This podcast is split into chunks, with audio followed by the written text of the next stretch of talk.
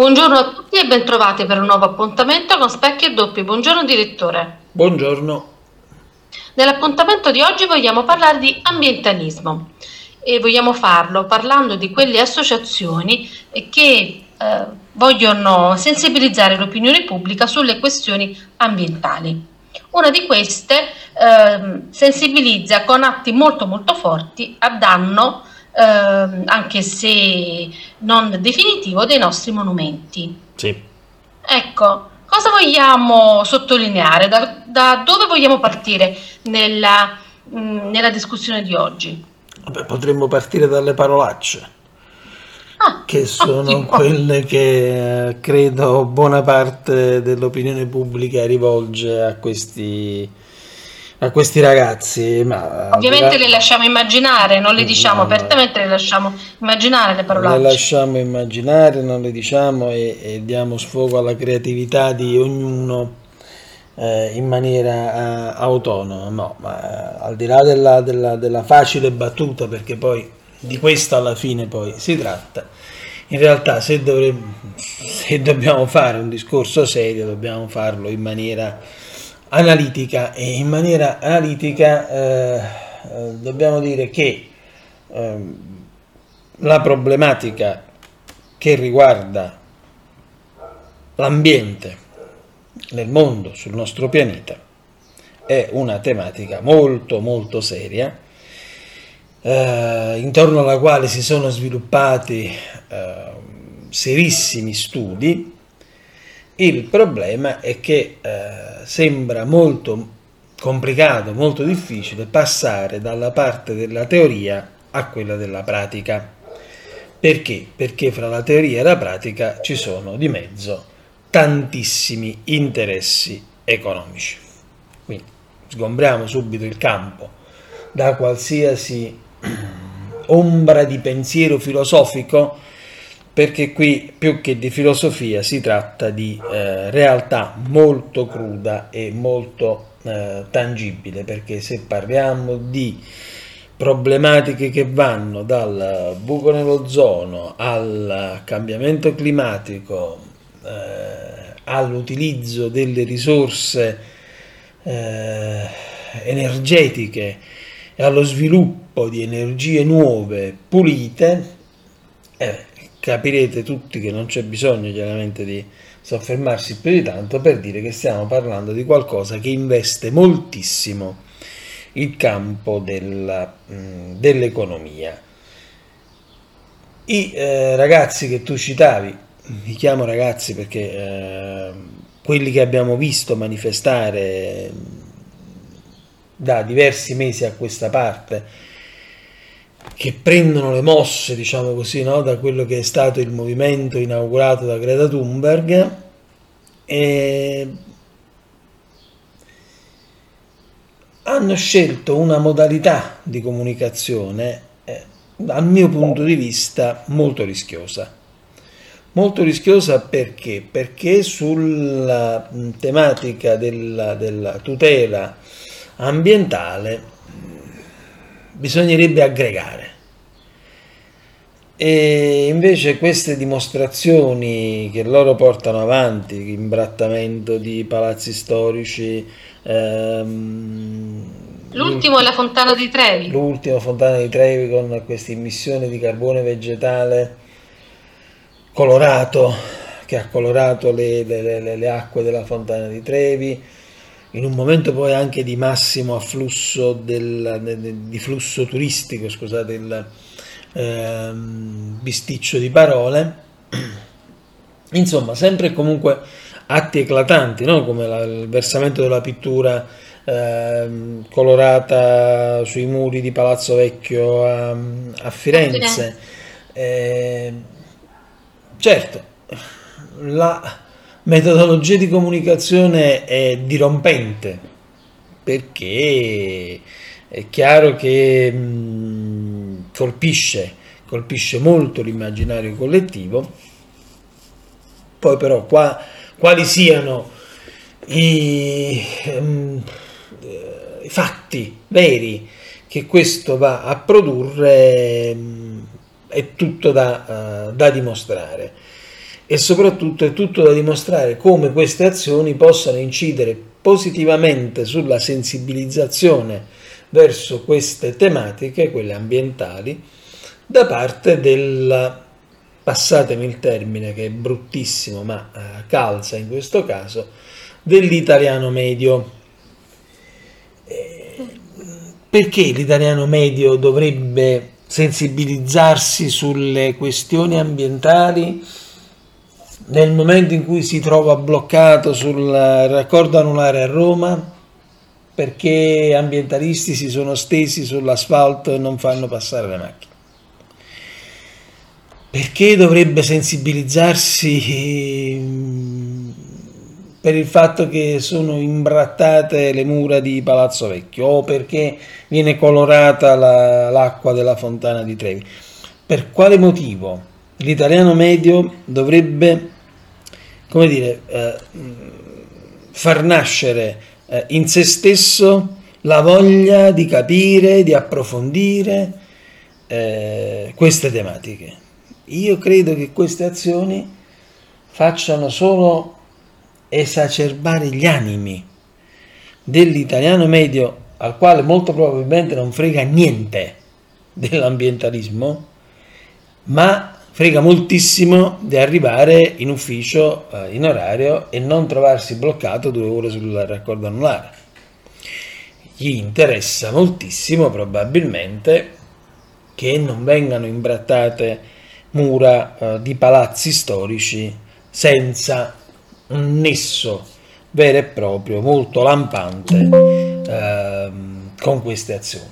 Insomma, il mio timore è che siano azioni che producano l'effetto esattamente contrario alla causa. Invece di interessare le persone, facciano nascere l'odio delle persone verso questa causa e chi la professa. Tra l'altro io non sono un tecnico, quindi non so dire in merito, sì. ma il sindaco di Roma Gualtieri spiegava che per ripulire la Fontana di Trevi si sono mh, eh, dovuti buttare via migliaia di litri di acqua. Sì, sì, e queste sono le contraddizioni. Il meccanismo è sul riciclo, il meccanismo che alimenta la Fontana di Trevi si basa sul riciclo e invece hanno dovuto svuotarla e riempirla di nuovo con uno spreco di acqua enorme. Quindi diciamo che non sono neanche molto molto ecologiche queste, in sé queste azioni? Allora, mh, mm, non sono ecologiche eh, sicuramente. Imbrattare qualsiasi cosa significa poi dover utilizzare acqua per pulire e probabilmente anche dei detergenti. Sì. Probabilmente. Poi che siano di natura dire, naturale o chimica, questo poi è tutto da andare a, a, ad assodare. E, ma soprattutto ci vogliono soldi. Cioè si dovrà spendere soldi per ripristinare l'uso del monumento, del, monumento. del bene pubblico. Certo. Vabbè, tanto poi le tagliamo. Sì eh, l'uso del, docu- del, del, mon- del, monumento pubblico eh, sperando poi che la deturpazione non divenga eh, permanente.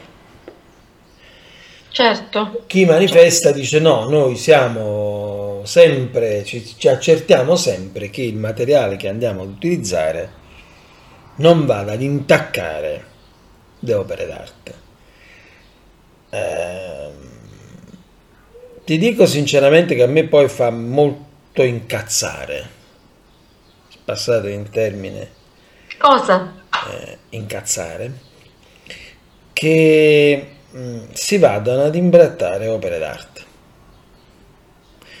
Quello che i millenni ci hanno lasciato come eredità storica che artisti millenari hanno lasciato a noi e che noi andiamo ad utilizzare così. a bella posta per fare delle manifestazioni di pensiero sulle quali si può più o meno essere eh, d'accordo. Fra le altre cose, eh, questi, queste associazioni, esponenti di queste associazioni, stanno ricevendo anche molta pubblicità rispetto alle loro azioni. Articoli sui giornali, servizi ai telegiornali, pezzi sul web che diventano sempre più numerosi. Eh, approfondimenti in trasmissioni più o meno tematiche. Mm, quello che mi ha colpito moltissimo è eh, da un lato la rabbia di questi ragazzi, di questi esponenti di questa associazione. La rabbia mi colpisce molto perché è una rabbia proprio estremamente feroce, e dall'altra mi ha colpito la loro totale incapacità di reggere qualsiasi tipo di contraddittorio. Mm. Eh, nel momento in cui comincia il contraddittorio, spesso diciamolo anche provocatorio, perché di fronte a questi ragazzi si mettono personaggi loro stessi abbastanza discutibili, ecco, cioè non faccio i nomi ma sono sotto gli occhi di tutti, basta guardare in tv la sera e però c'è la mancanza di capacità da parte di questi eh, ragazzi di reggere il contraddittorio. Arrivati al terzo minuto cominciano a spraitare, dare di matto e gridare che noi non capiamo niente, che non riusciamo a cogliere il disastro imminente ecco, sì. sulle nostre teste, eh, anatema su di noi e via eh, discorrendo. Su questo punto infatti volevo farti una domanda, perché ho letto sul giornale che dovremmo chiedere scusa c'è qualcuno che ha scritto che dovremmo chiedere scusa a questo movimento, un po' a tutti i movimenti ambientalisti, perché non abbiamo creduto nel tempo loro, ai loro allarmi. Ok? Allora eh, ti chiedo, qual è secondo te la percezione eh, del, del cambiamento climatico sull'italiano non necessariamente medio? E cosa bisognerebbe fare per sensibilizzare ulteriormente, se c'è bisogno di sensibilizzare. Abbiamo l'Emilia Romagna in ginocchio. Sì, ma innanzitutto noi dobbiamo fare una distinzione, mm. perché l'allarme climatico è una cosa, il tema ambientale è altra cosa. Ok? Quindi sono due tematiche molto contigue fra di loro, ma sicuramente molto a sé stanti. O perlomeno la questione climatica va a ricomprendersi in quella più ampia di carattere ambientale. Questo per dire cosa? Per dire che bisogna trattare entrambe le questioni in maniera molto precisa e non interscambiandole fra di loro, perché sennò si rischia poi di fare molta confusione.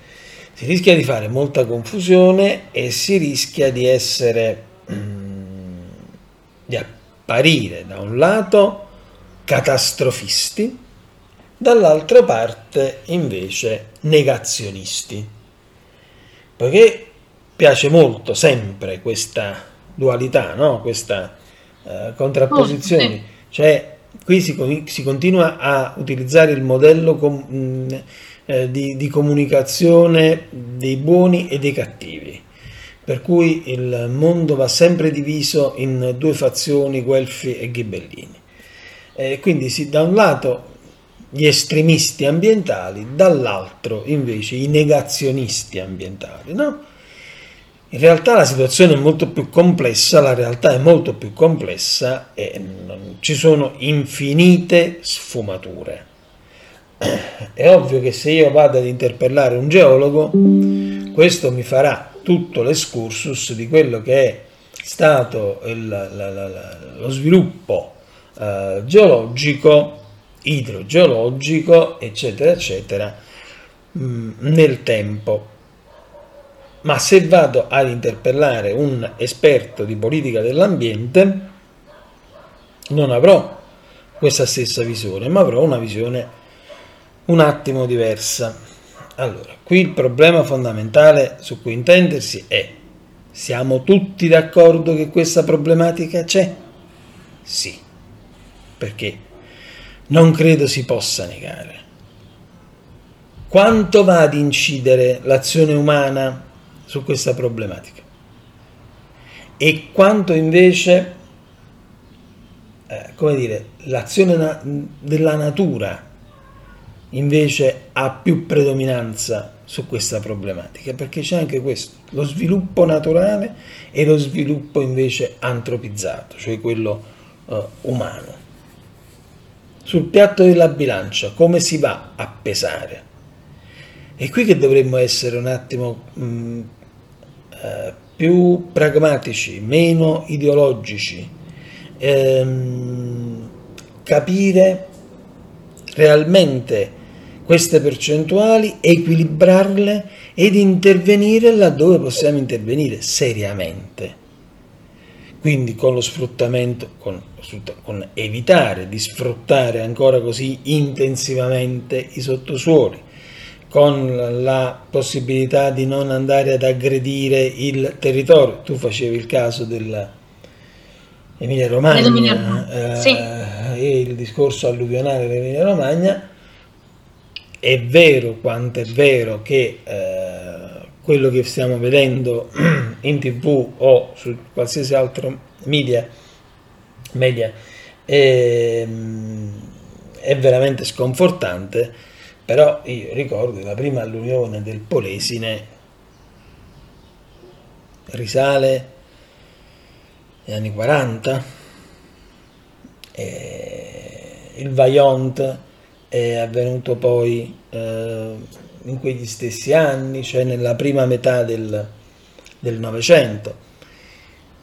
Questo per dire che ciclicamente ehm, è evidente che quelle zone sono soggette a questo tipo di eh, situazioni, di catastrofi e la vera colpa è non essere arrivati lì e aver pensato a un modo per mitigare questo che avviene ciclicamente, che non è il discorso del terremoto, non è il discorso dell'eruzione vulcanica, dove si può prevedere ma fino a un certo punto. Se quelle zone sono state soggette ciclicamente ad alluvione, è molto facile che possano esserlo anche negli anni a venire. E quindi qui entra in ballo la responsabilità dell'uomo, la responsabilità amministrativa, la responsabilità politica. Se non ragioniamo in questa maniera, non ne usciamo fuori, non caviamo il ragno da un buco. Eh, saremo ci... condannati a vedere nuove sì, alluvioni, nuovi sì, disastri. Saremo condannati a stare lì a guardare immagini catastrofiche come se fossero dei disaster movie americani, no? quelli dove succede di tutto e di più, il vulcano erutta, arriva lo tsunami, poi c'è l'invasione degli alieni, eh, cioè, sembra che noi siamo sempre perennemente davanti a una tv e vediamo immagini che più o meno ci sembrano dei film. Non è così, è la realtà e la realtà va affrontata e vanno poste in essere delle misure che risolvano o perlomeno siano volte a risolvere dei problemi, senza proclami, senza passerelle politiche, eh, senza accuse incrociate da destra a sinistra, da sinistra a destra, eh, perché quello che conta è che poi la gente eh, che si ritrova suo malgrado in quelle zone, nelle zone interessate, è, è, gente che soffre in questo momento, ha bisogno certo. di avere eh, non la carità pelosa da sms che si innesta poi sempre in queste situazioni, ma avere davanti una prospettiva eh, di normalizzazione del proprio futuro, di poter pensare ad un proprio futuro. Ecco perché io dicevo prima che gli estremismi da un lato e dall'altro sono estremamente dannosi, perché la dimostrazione di questi ragazzi con la fontana di Trevi è una dimostrazione, secondo me, fine a se stessa, atta a creare un po' di chiacchiericcio al momento, ma in realtà poi lascia le cose come stanno alla stessa identica maniera chi dall'altra parte nega l'influenza umana sui disastri ambientali non fa nient'altro che autoassolversi per far sì che poi si ricreino le stesse condizioni. Quindi dovremmo eh, in qualche maniera cercare di porre un equilibrio in questa situazione. Ma non è facile quando io l'unica risposta che vedo però è quella da una parte e dall'altra della passerella sul dolore. Sì. Bene, allora noi vogliamo concludere questa nostra riflessione con l'augurio che l'Emilia Romagna si riprenda al più presto da questo certo, disastro. Certo. E auguriamo una buona giornata ai nostri ascoltatori e una buona giornata a te, direttore. Buona giornata a tutti.